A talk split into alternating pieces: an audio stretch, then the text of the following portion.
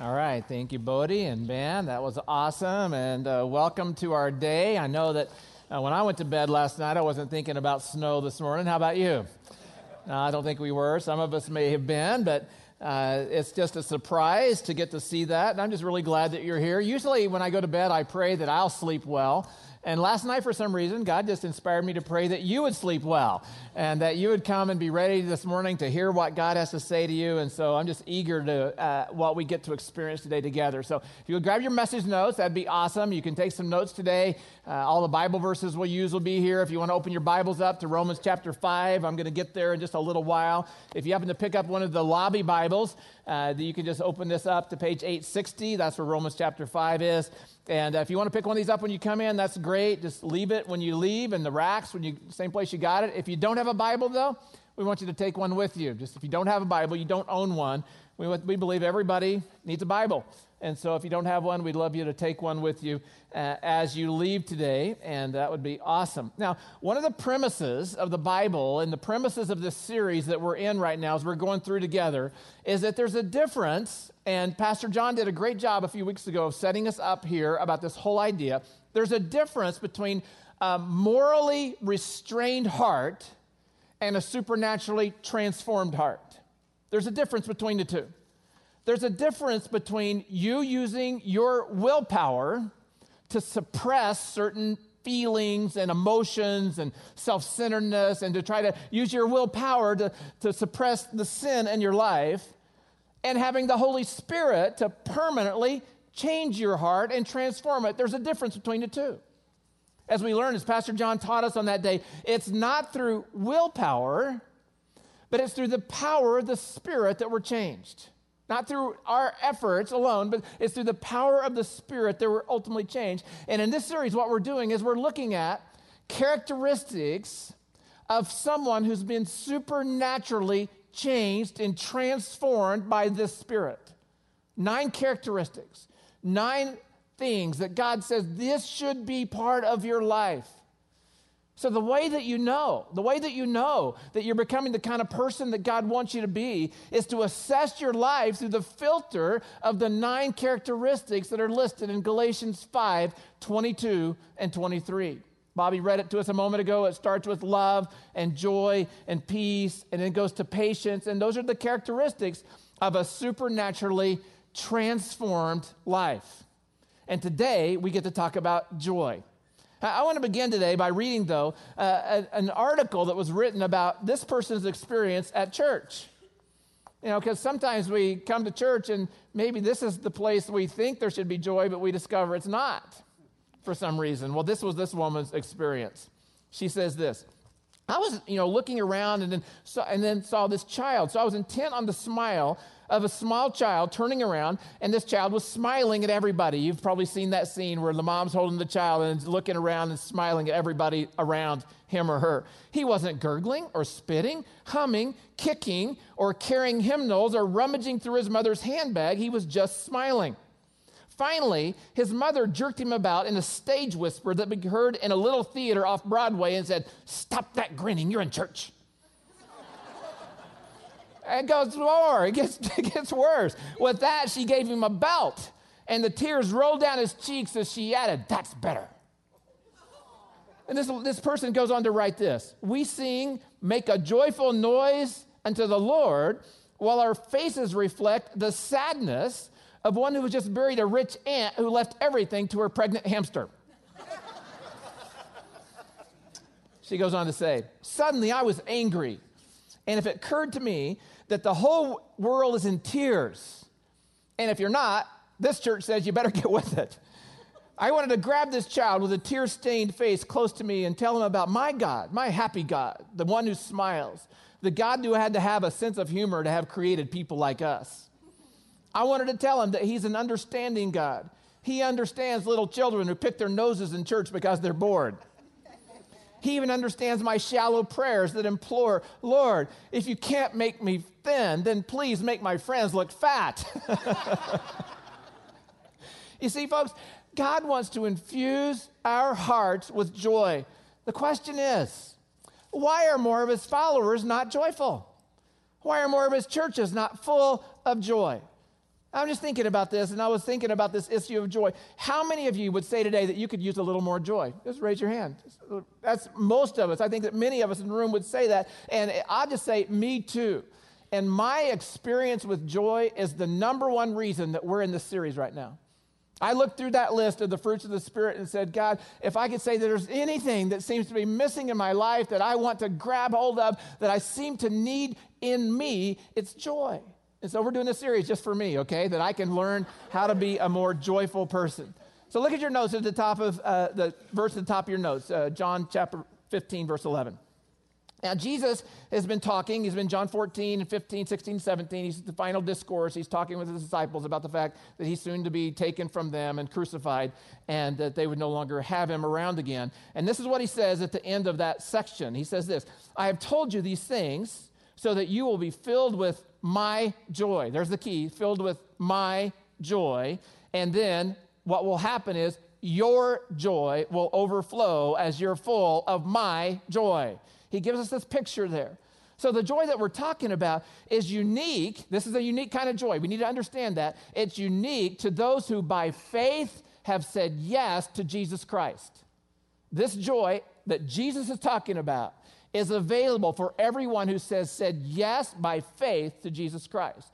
It's a joy then that as Jesus comes to live inside of us, he gives us his joy and he wants us to be full and overflowing of his joy. His spirit wants to release his joy through us so that other people experience it in the world. And it's not a half hearted, halfway kind of joy. It's a joy that is full, it's a joy that is overflowing. So just ask yourself is that my life?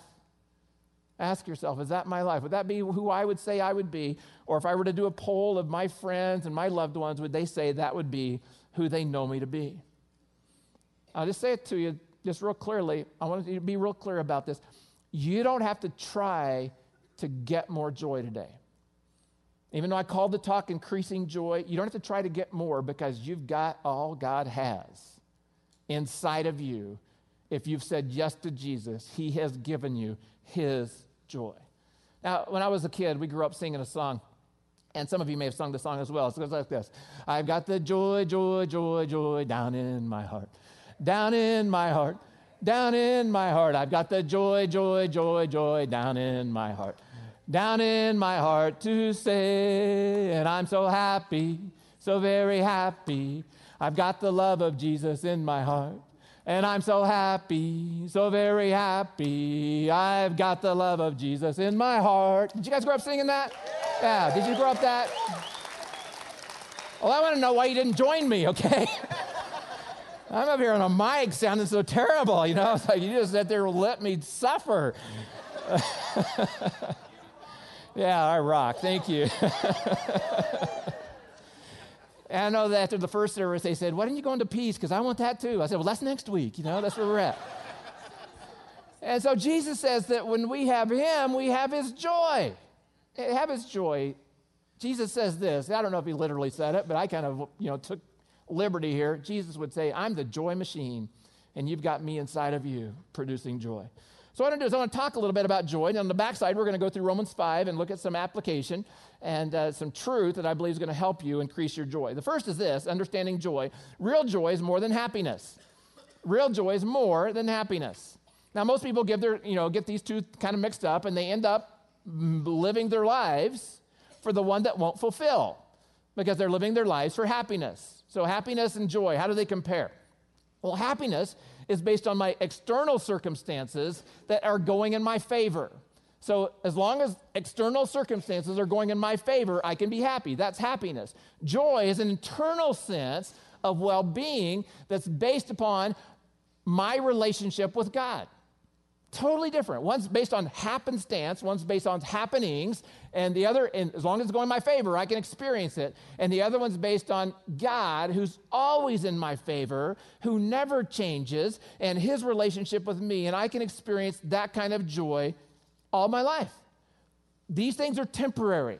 These things are so temporary. I've noticed these to be true about us. You know, we buy something, we hear that, you know, that this product's going to be awesome, and and so we get it, and as we're driving home, we hear a commercial on the radio, and it's talking about the newer product that was the replacement of the one that we just purchased. And immediately we lose our sense of happiness, right? and satisfaction because now there's something better that we don't own, and so we want to own what is better, and so we're not happy. Listen to what C.S. Lewis says about this whole deal. He says this Our Lord finds our desires not too strong, but too weak. We are half hearted creatures fooling around with drink and sex and ambition when infinite joy is offered to us. Like an ignorant child who goes on, who wants to go on making mud pies in the slum because he can't imagine what is meant by the offer of a holiday at the sea, we are too easily pleased. We are too easily pleased. See, the reason joy is so important is we need to understand that real joy is more, more than happiness. Second is this real joy, you're going to love this, is a communicable attribute of God. I don't think I've ever used a word that big before. Communicable attribute of God. See, the idea is this that as you enter into a relationship with God, as you become a follower of Jesus Christ, and you start spending time with God in this intimate relationship, that He communicates or shares his attributes with you. Now, there's certain attributes he can't communicate or can't share with you. That would be his omniscience, his omnipresence, his omnipotence. He can't share those with you. But there's a list, Galatians chapter 5 specifically, of his communicable attributes that he wants to share with you that will come to you as you're in relationship with him The attributes of God that can be shared with us. So we understand that as we're in relationship with Him, the list of the nine things here, He wants to give us. And He's placed inside of us, and He wants those to be real in our lives. Third thing is this real joy can coexist with sorrow. Real joy can coexist with sorrow. That's where some of us is wake, we're just waking up right now because we're in sorrow. We have things that are going on that we wish weren't, and we've been struggling with joy and we've been feeling mostly sad. And the truth here is that the real joy that comes from Christ can coexist with sorrow.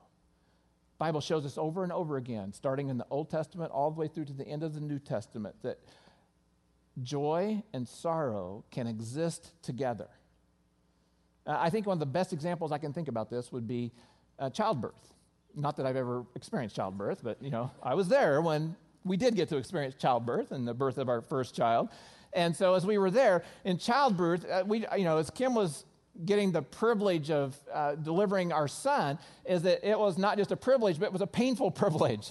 And so there was a lot of pain involved. And so um, we actually got to watch her personality change into another person as she was going through this process. and then Ryan came. And when Ryan came and I held him and instantly put him on, on her, uh, she no longer was thinking about the pain. She was thinking about the joy she felt at that moment. Her joy overwhelmed, overcame her pain at that moment. And so we need to accept the fact, folks, as we're going through life, that in this world, because we live and we will continue to live in this world until we either go to heaven or heaven comes to us, that as long as we're living in this world, that we're living in a broken world and there's going to be sorrow and there's going to be pain. And if we don't believe that joy can coexist with it, we're going to be overwhelmed by sorrow instead of joy overcoming sorrow. Many people also get confused about the whole deal and they believe that when I say yes to Jesus, that means that my life's going to be wonderful from this on, from then on. And they get kind of confused to believe that that means he's going to isolate us from sorrow and isolate us from joy. If you believe that, you've not read the New Testament when you read the New Testament, it says this about Jesus. It says, the, who, who, for the joy that was before him, endured the suffering of what? The cross. Even our leader, he suffered. And so we are going to suffer as his followers as well. See, the beauty is that real joy overwhelms sorrow. Now, kind of the way I would think about this is this morning, when I got up, it was a little chillier than I thought it would be this morning.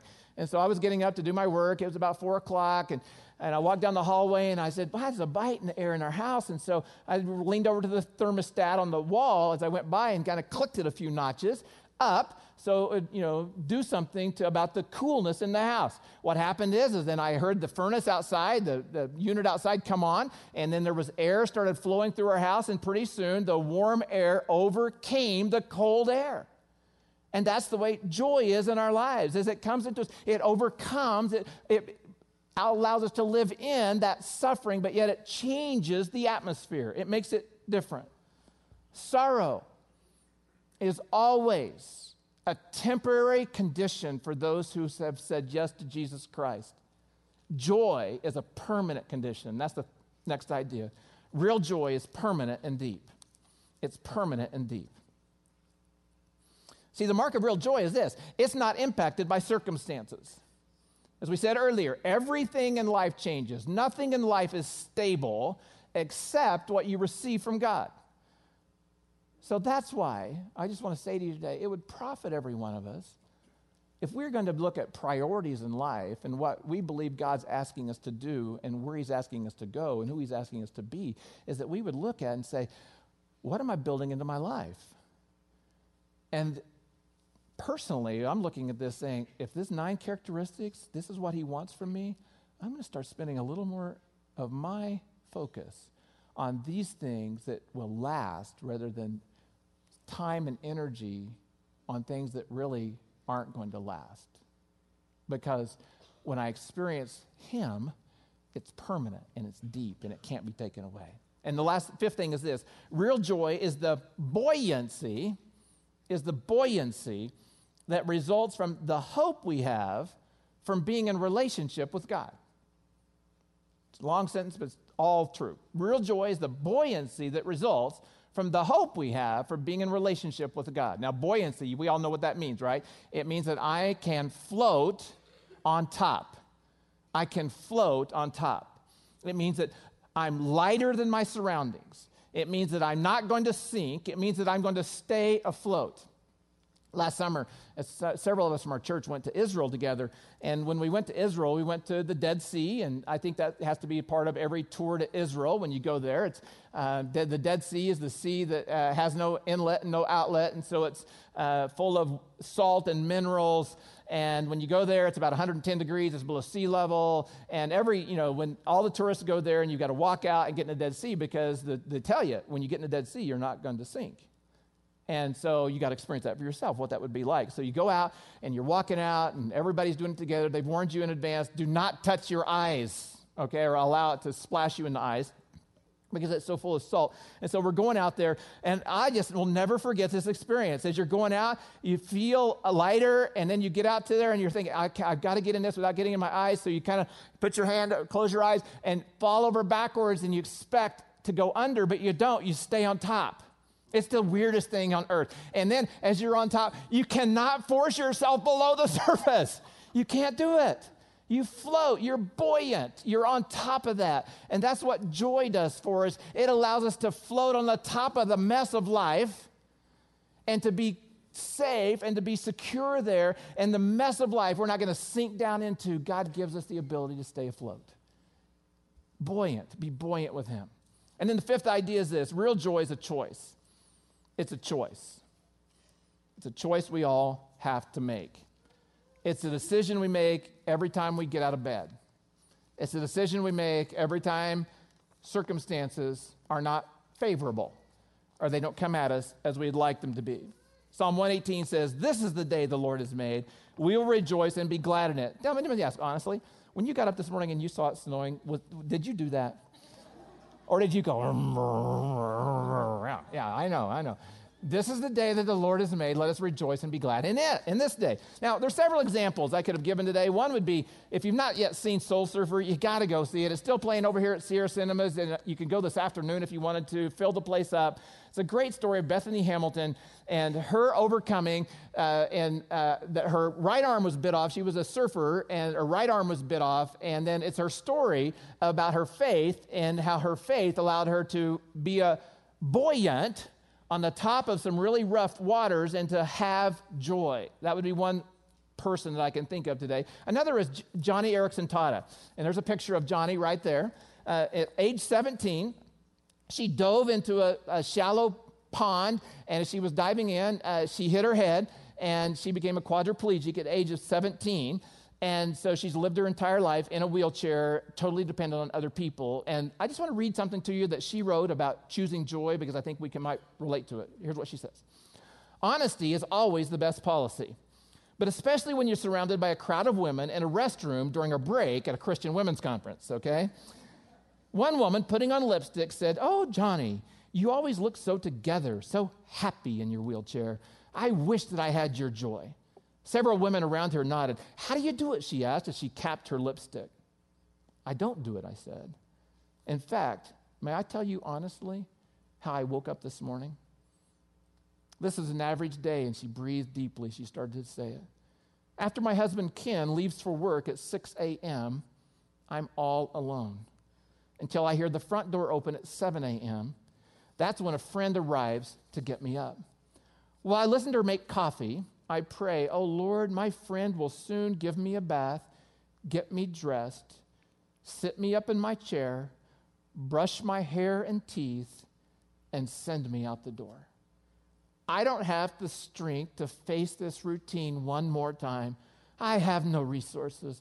I don't have a smile to take into the day. But Lord, you do.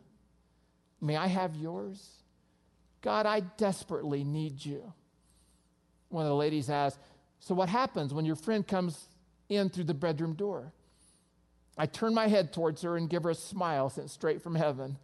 It's not mine, it's God's.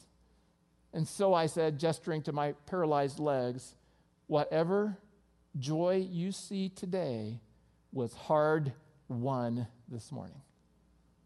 It was hard won by choice. She chose to have joy. I believe that she could, that another example of someone who always chose joy was the Apostle Paul. And I don't have time to talk about all the things that, uh, that went on in his life that were not favorable circumstances. But this is what he writes in the middle of one of them. He says this Always be full of joy in the Lord. I say it again, rejoice. Folks, joy is a decision that we have to make every moment we live. It's a moment by moment choice. Now, if you would turn your notes over on the backside, and what I want to do is I said, okay, how can we increase our experience of joy? How can we increase our experience of joy?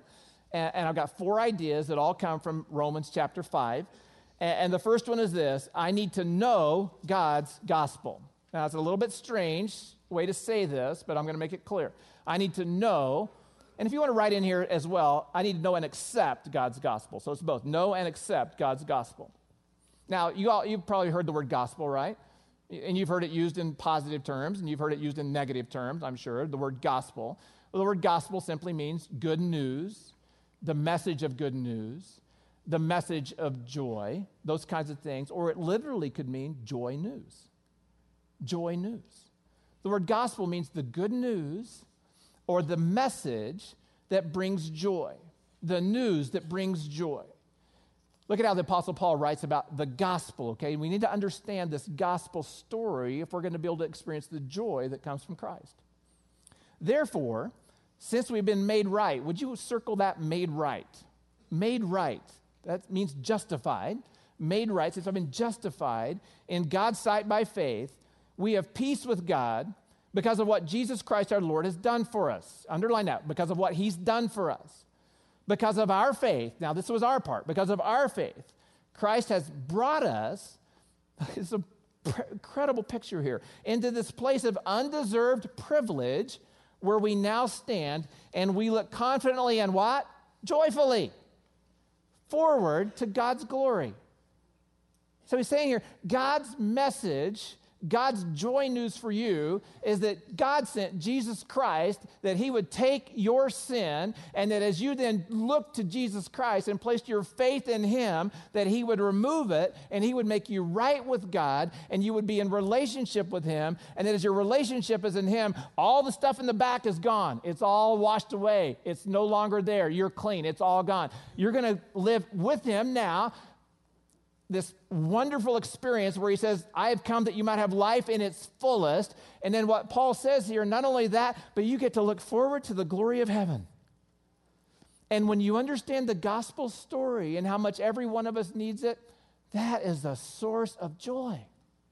Source of joy unspeakable when we understand what he's done for us, that we're free because of what Jesus Christ did. And as we know it, and remember when we looked a couple of weeks ago, Paul says, I want to know Christ and the power of his resurrection. Know it means experience it ourselves, not just understand it in our heads, but experience it by saying yes to it. As we know it, then we have joy. Then we have joy. Now let's look at the second idea. I must trust God's character. I must trust God's character. If I'm going to have a joy, and when, especially when my circumstances aren't favorable, I need to know who God is and trust his character. That trust his character, that he knows what he's doing, and that he has my best in mind, and that he has a process that he's working out, and I just need to ride the waves with him and trust him. See, Christian, boy, uh, Christian joy is not based on circumstances. Joy is the positive confidence that comes from trusting in God regardless of my circumstances. So rejoice in sufferings. Rejoice in those favorable circumstances. As they come, those unfavorable circumstances as they come our way. That's a hard thing to do. See, what the world calls happiness, folks, is that you and me controlling our circumstances so that they're always in our favor. But then what happens when we can't control them? when those unfavorable circumstances come, that's when we have to trust God's character. And this is what he says in verses 3, 5 through 5. Okay, we can rejoice too when we run into problems and trials. Oh, doggone, I hate that part, don't you? You read that because it's we can rejoice too when we, not because we run into them, but when we do for we know they help us develop endurance. This is trusting God's character and his plan. And endurance develops strength of character, and character strengthens our confident hope of salvation. And this hope will not lead to disappointment, but instead it will lead to joy. It will lead to joy. See, real joy, biblical joy, can rejoice in suffering. As I said, it's not saying I want to rejoice for my suffering, but I can rejoice in my suffering. So here we go. I want you to think about this. What is the opposite of joy? sorrow, sadness. And I want to say that's not the opposite of joy. The opposite of joy is hopelessness. That's what Paul's saying here. The opposite of joy is hopelessness. That I have no hope that my circumstances will ever change, that I can make these through. That's the opposite of joy.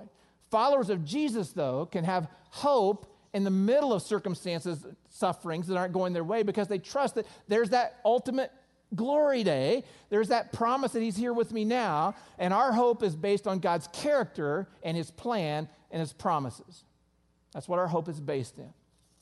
Okay, let's look at the next idea. If I'm going to increase my joy, I must embrace God's love. I must embrace and immerse myself in God's love. I'm going to find a note I wrote just a while ago when we were singing. Uh, I just love how God works in, in our services. And, you know, as Dave and I were planning services for today, I gave him, I said, here's what I think I'm going to talk about today. So he planned a service based on that. And then I, I took a right turn and changed this week on exactly how we would come at joy today. And uh, yet he'd already had the service planned. And I, I, was just amazed. You didn't know this. I did as we were singing all, every song, all, all five, and then the feature song, every one tied perfectly to the way that God led me to do the right turn every single one. It was just amazing. But the last one we sang about love, it said this it says, I found a love greater than life itself. I found a hope stronger and nothing compares. Here's the gospel news. I once was lost, now I'm alive in you. So, all three of the ideas that we're talking about right here were in the song that we sang earlier about Him being with us. And here we're talking about experiencing His love, experiencing the love that God has for us. Joyful people understand that they are loved people, understand that God loves them. Now, last week, Kimberly did a great job of challenging us last week to, uh, to chew on, to meditate on. Uh, the love that Christ showed us by his death on the cross for us, and, and that's an awesome thing. And then out of that, we would be able to experience love and know love. Well, I just want to say it this way today chew on the same thing this week. Chew on how much God loves you and then out of that will grow joy as you experience his joy. Well, here's what Paul says in Romans 5. He talks about love. For we know how dearly God loves us because he has given us the Holy Spirit to fill our hearts with his love. So he gave it. He says it's a gift. He gave it to us. God showed his great love for us by sending Christ to die for us while we were still sinners. To the degree you believe you're loved is the degree you're going to have joy as you have in life. Now, remember, we read John 15, 11, and Jesus has been talking about how my joy will be in you and your joy will be full. Well, in 15, 9, I didn't put these on your notes, but in 15, 9, this is what he had just said. He says this I have loved you, before he talked about joy, he says, I have loved you as the Father has loved me. Remain in my love. And as we remain in his love, then we're able to experience his joy. Okay, the fourth idea is this, and it just makes sense as we wrap it up. I must spend time in God's presence. I must seek God's presence. If I'm going to increase my joy, it's going to be because I'm seeking his presence. Now, you know, kind of thinking about the, the, the, original article where the gal was talking about a church where there wasn't joy and that didn't represent God as being a God of joy. Um, some of you may have that, that view of God, that, that God, you know, is not happy and that he's just, you know, an angry God out to uh, slay everybody who doesn't do right. But folks, I'll just say it this way God is the happiest being in the universe. The happiest. And so when you're with him, you're going to it's just going to be contagious. It's going to rub off on you. The happiest God in the universe wants to give you his joy and you would experience it. This is what Paul says as he's talking about being with God in relationship. He says, "For since our friendship with God was restored by the death of his son, while we're still his enemies, we will certainly be saved for the life of his son." So now we can rejoice in our wonderful new relationship with God because our Lord Jesus Christ has made us friends of God. Joy is the presence of God. It's being in His presence. Joy is not the removal of pain, not the removal of suffering, not looking to other things to be able to make me happy. Joy is simply the presence of God. So, how do we get God's presence? How do we spend time with Him? I just want to give you a couple of thoughts, real quick, just kind of run through some ideas. First, we can experience his presence in nature. I love doing this. And I love snow and I love winter. I hate summer, but I love all that stuff. And so I experience God in nature in a cool way. We experience God, and this is this is really where I didn't get to go today that I wished I would have had time, but I didn't get to. But a lot of Galatians 5 talks about these fruits of the Spirit will be recognized and be built in you as you're in relationship with others. So we experience God's love when we're in relationship with other people. We experience God's presence through reading His Word. Many of you know that my dad died a couple, three weeks ago now. And one of the things that's been so helpful for me is that uh, when I am not feeling joy and I'm feeling sad, is just to say to myself, I need to meet with God. I know what I need to do. I need to meet with Him. I can feel these feelings, or I can meet with God. And so I'll get my Bible out and I open it to my daily reading, and just the fact that I'm reading His Word to me I sense his presence, and it changes the outlook I have as I'm looking forward to the day that's coming. That's another thing as I get in his word, I can experience his presence through prayer. And then, as we did this morning, we can experience his presence as we gather together for corporate worship, as we get to do that together. Okay, look at that last verse. It says this You make known to me the path of life. In your presence, there is fullness of joy. At your right hand, there are pleasures forevermore. Maybe you want to take that verse and put it on your refrigerator, memorize it. Put it in your car this week. And as before I pray, I just want to remind you of this. Joy is not the absence of problems. Joy is not the acquisition of possessions. Joy is the presence of God. Let's pray together.